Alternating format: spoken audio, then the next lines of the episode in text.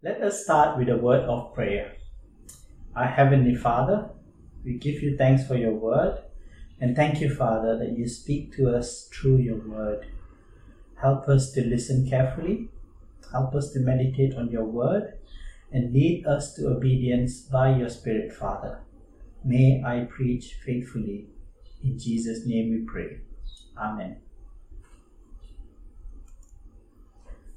Greetings, sisters and brothers. We are now back to our series on Colossians. If you have been following us before we took a break from this series during Pentecost and Trinity Sunday, you will remember that we ended the previous Colossians sermon with the reminder that we are to put off our old self with its sinful desires and practices. Today's passage does the opposite. We are now called to put on godly Christian values. Now, this idea of putting off and putting on can be linked to the idea of a uniform. When you see a soldier or a police officer, you don't need to ask them what they do or what they represent. If you are in trouble and there are evil men chasing after you, the moment you see a police officer in uniform, you will feel a huge sense of relief there is no need to ask first if they will protect you. You know at a glance that that is their sworn duty. A uniform is something powerful that communicates powerfully. A uniform is a clear manifesto of the principles and creeds of what the person wearing it holds on to. The Christian uniform, however, is not seen in the clothing but in their attitude. That is to say, by their heart. And so, Paul tells Christians to shed the uniform of sinful human values and to put on the uniform of a Christian. Paul then goes on to show us what this uniform means to us. Firstly, he reminds us that we wear this uniform and that reminds us that we are holy and beloved. Those who are Christians are holy, that is, they are set apart as God's special portion. Christians are of special value, therefore, to God. And that is what it means to be holy. We are meant to live for God in response to His love for us. This holiness, then, isn't just an abstract thing. It means that God truly loves us who are separated to do His will. And therefore, Paul is right in saying they are also beloved. These two ideas then are closely linked and are related to each other. And friends, do we really believe that we are God's beloved? Sometimes we do have difficulty in accepting this idea. And that is because we don't remember that we are also holy to God. Trouble comes in our lives and we feel like God is distant or has abandoned us. But if we truly understand that we are holy, that we are set apart for God, then we'll understand that our lives must be different. And so, we can see that our trials and suffering is a part of how God loves us and how He grows us. It is only then can we trust in God fully and endure suffering. As we don this Christian uniform, we must remember that we are loved by God and that we are set apart for God. And this uniform isn't an empty uniform, it comes together with principles and character that this uniform represents.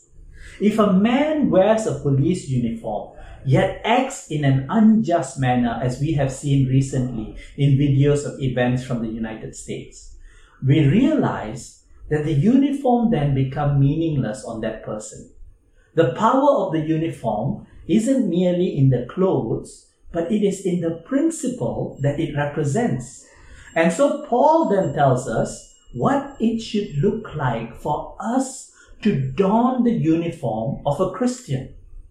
Paul shows us how to know that we are indeed truly wearing this uniform with the right meaning and exhibiting the right virtue that does the uniform justice. Christians are to exhibit the values that we see in verses 12 and 13. We are to have these characters, a heart filled with compassion and kindness, our characters humble and meek.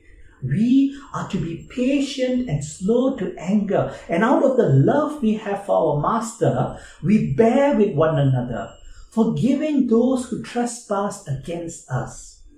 If we are to don on the Christian uniform, we are to wear these traits.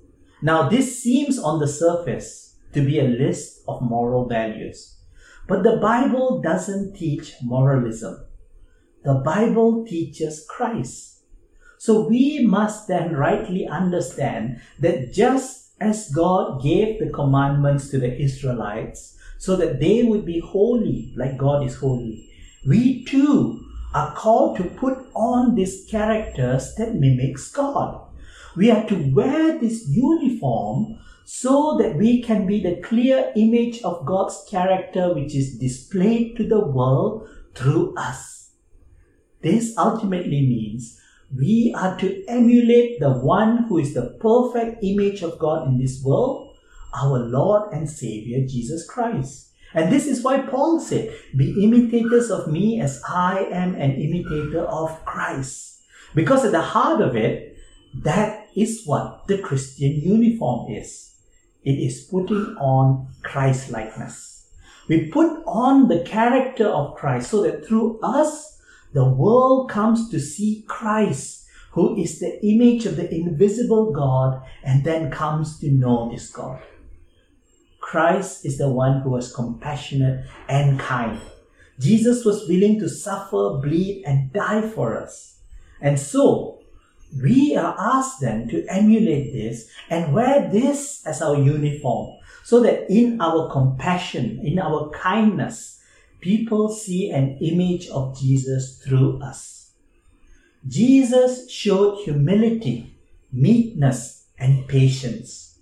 Though Jesus was in the form of God, he humbled himself and was meekly obedient to the Father, meaning he trusted in him even to the point of death, seeking to obey his will despite whatever that the world threw at him. It is this humility and weakness that led Christ to that cross. It is this humility and meekness that Christians are called to put on. As you too put on humility and meekness in your response to the world, in your response to your suffering, in your response to the challenges that you face at work or at home, you display your Christian uniform to the world to see so that they can see Christ in you. As a Christian puts on these characters, Paul reminds them that it isn't merely for show, but it has application to the Colossians. We know their context. They were in disarray because of false teachers, and they would have had different opinions regarding them, perhaps even going as far as to openly quarrel. But Paul points this out here for them so that Paul reminds them that the uniform they wear means they must first love each other, which means bearing with the faults of one another, forgiving each other. The reason Paul gives them is rooted in the gospel through which they have been saved and through which God has forgiven their sins. How can people on the same team, wearing the same uniform, be fighting each other and then go and preach a gospel that claims unity and forgiveness from God? If they do not forgive, they would be like a policeman who robs banks and takes bribes and then comes on TV to give a talk to everyone on obeying the law. They would be total hypocrites. And so the Colossians are here called to forgive each other. Now take a moment now to imagine all the Christians that you've had quarrel with, all the wrongs that they have done towards you. The harsh words exchanged, the disrespect, the anger that they showed you, then as you look at this clear command from God to the Colossians that also applies to you, can you forgive them? It's difficult, isn't it? And this is why Paul reminds us in verse 14 of the final thing to put on to your Christian uniform that takes all this Christian character and binds them together. Paul reminds them of love. It is love that led Jesus to do all that he did. It was love that led him to the cross. His love for the Father, his love for us. So, this is what we too must put on love for each other, love for our neighbors, so that we can forgive in such a way that we will have the peace of Christ in our hearts. In our Old Testament reading today, we saw how God's forgiveness of his people is pictured. He pardons iniquity. He passes over transgression. He does not retain his anger towards them forever. He delights in steadfast love. He has compassion and he casts all their sins away so that he can fully love them and unite them to him. It is this character that we too are called to model. And that is why we are called to forgive and to seek peace. The peace that comes through this gospel that has saved us is a peace that we are meant to extend to others. If we cannot do that, then we pray, forgive our sins as we forgive those who sin against us in vain. We have not understood the gospel. But as we come to look at the cross, as we look to Christ and our hearts are affected, this peace that comes through God's forgiveness then extends to others through us. This peace then will come to dwell in our hearts, but not only to dwell, but to rule over us. And this is the picture of a Christian who fully dons the uniform and faithfully serves. This is what it means to be in one body, one universal church, to be truly Christian. And no doubt this would have been challenging to the Colossians. After all, who wants to forgive their enemies? You feel like you lose something. We want to hold on to our bitterness and our rights to be angry at others. But this isn't the message of the gospel. As we forgive and find unity in the body of Christ, we actually do not lose out but rather it is only then that we can truly see God's work in us bearing fruit. This unity then leads us to give thanks to God. And so Paul closes this section by saying, and be thankful. Now, at this point, we may be tempted to make a checklist and just work on these few virtues that Paul mentions here. But if we understand that the context in which Paul is speaking of is that of the unity problem in Colossians, then we will understand that Paul is bringing these particular traits in this example to speak directly to them, to remind them of what they have forgotten. Ultimately, in our context, then, to put on the full uniform of a Christian, our character should be the same as our Lord Jesus Christ Himself. And that would mean more than just the traits mentioned here. That would mean in all things, we should strive to look like Christ. So look to your own context, your own struggles, and mirror yourself against Christ to see what is lacking in you. It may be something from the list that we looked at today. Or it may even be something else that isn't mentioned here, such as generosity or integrity or honesty. But whatever is lacking in your uniform that is meant to represent Christ, seek it so that your gospel witness is not tainted by this lack. Now, some of you right now may be thinking of others that needs to hear this message. They better hear and obey God's word, you may think. But friends, don't do that today. Today, put aside others and look at your own self, at your own weaknesses. The very fact that you are thinking of others shows that there is a lack of peace between you and that person. So seek that peace, seek that unity. If you are listening to this and you think, ah, these are just regular Christian stuff, there's nothing urgent here, then think again, friends. Recently in America, a policeman in full uniform arrested George Floyd. He pinned him down with his knee on his neck. And while this probably started out with justifiable reason, the policeman continued to pin him down even after George has been subdued. Then the police officer continued to press on, even when George said he couldn't breathe.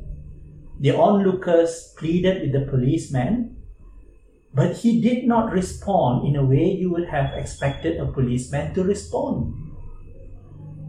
And this policeman in full uniform continued pressing down on his neck for more than eight minutes. And the man died. That sacred uniform that is meant to protect and serve instead was used to mercilessly bring about the death of someone who was already subdued. That policeman was wearing the uniform but failed to act in the spirit of what the uniform meant. That day, the police uniform lost its respect. People rejected them and this led to great chaos in the country. And friends, do we then dare to bring dishonor to the uniform we wear as Christians through our attitude? Of course, we are not killing anyone, but remember, what is at stake here is much greater than what was lost in America. What is at stake is the gospel message itself and its ability to reach and save people. Do we preach a gospel of love and forgiveness and then do not display these things and be hypocrites in the gospel that we preach? How long then until there are enough Christians that are hypocrites? Until the idea of Christianity itself becomes a joke as something that is mocked as hypocrisy. How long then, by our sinfulness, by our contribution, the gospel then becomes worthless in the eyes of those that we preach to? How long until our attitude leads to the slander of the power of the blood of Christ? Every Christian response matters. You have been clothed in Christ as you are united to Him on that cross. So put on the uniform of Christ likeness in response. Honor that uniform. Your character matters for the sake of the gospel. You are an ambassador for Christ in a world that rejects Him. That uniform you wear then is more than just about how people see you, it is about your testimony to the very gospel that saved you from eternal condemnation. Wear the uniform rightly. Let us pray. Our Heavenly Father, Lord, we give you thanks that you have given us this message. And Father, we know in many ways we are not Christ like in the things that we do. And so we ask for your forgiveness and we ask for your spirit to be at work. And Father, we give you thanks for the things that you have helped us to be Christ like in. And we give you thanks knowing that it is you who has worked this through your spirit. So, Lord, have mercy on us so that our testimony of Christ is not made into something bad because of our character. Let us see the seriousness of this and respond rightly by challenging our characters and what we hold to be our rights and be willing to give it up for the sake of the gospel. In Jesus' name we pray. Amen.